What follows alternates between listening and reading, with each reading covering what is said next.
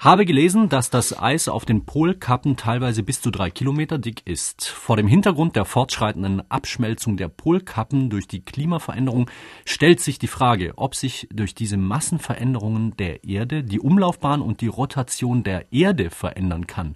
Wenn ja, hätte das unter Umständen fatale Folgen. Gabor, welche Folgen hätte das, wenn das Eis schmilzt? Also auf die Umlaufbahn der Erde um die Sonne hat es keine Auswirkungen, denn wenn das Eis schmilzt, ändert sich da dadurch nicht die Gesamtmasse der Erde.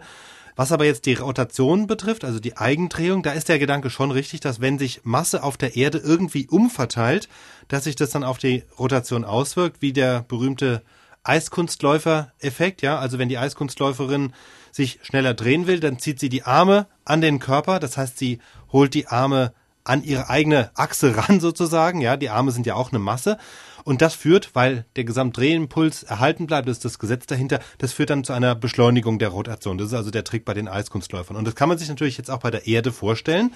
Also nehmen wir jetzt die Antarktis, die liegt am Südpol, also nahe der Erdachse, also liegt auch das ganze Eis dort am Südpol relativ nah an der Erdachse. Wenn dieses Eis schmilzt, wird es zu Wasser. Das bedeutet, es findet eine gewisse Massenumverteilung statt, denn das Wasser bleibt ja nicht an der Antarktis, sondern verteilt sich über den gesamten Globus, wandert also auch zum Teil in die Nähe des Äquators. Der Äquator ist sozusagen der Bauch der Erde, ja, also da, wenn da Wassermassen sind, dann sind die relativ weit weg von der Erdachse.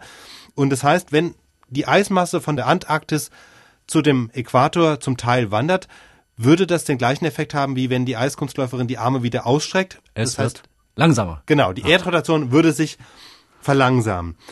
Das ist ein Effekt und der wird noch durch einen zweiten Effekt sogar verstärkt, denn äh, wir müssen uns jetzt vorstellen, wenn große Gletscher abschmelzen, die haben ja ein unheimliches Gewicht, ja, die drücken das Land immer so ein bisschen nach unten. Wenn die abschmelzen, dann wird das Land von der schweren Eisdecke befreit und dann steigt es auf so wie Leute, wenn Leute aus dem Boot aussteigen oder äh, vom Schiff Fracht entladen wird, ja, dann taucht das Schiff auch ein Stückchen aus dem Wasser auf. Und das passiert auch bei den Kontinenten, kann man jetzt auch beobachten, zum Beispiel in Schottland oder Skandinavien.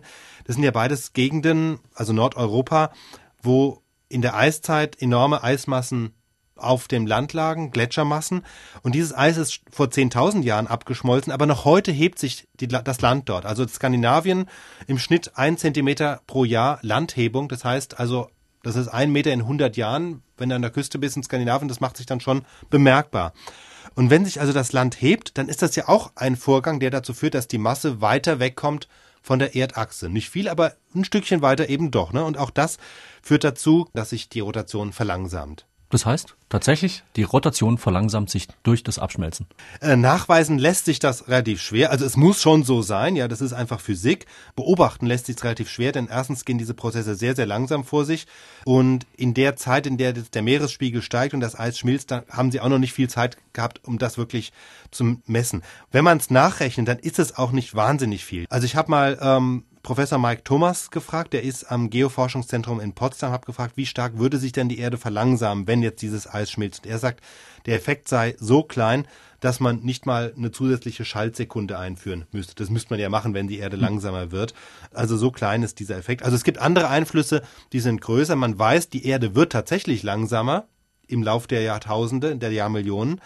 Das liegt aber vor allem an den Gezeitenkräften. Also dadurch, dass der Mond eine Kraft ausübt auf die Erde, dass wir zweimal am Tag Flut und Ebbe haben, das ist ein ständiges Geschwabbel auf der Erdoberfläche und das verlangsamt die Eigendrehung.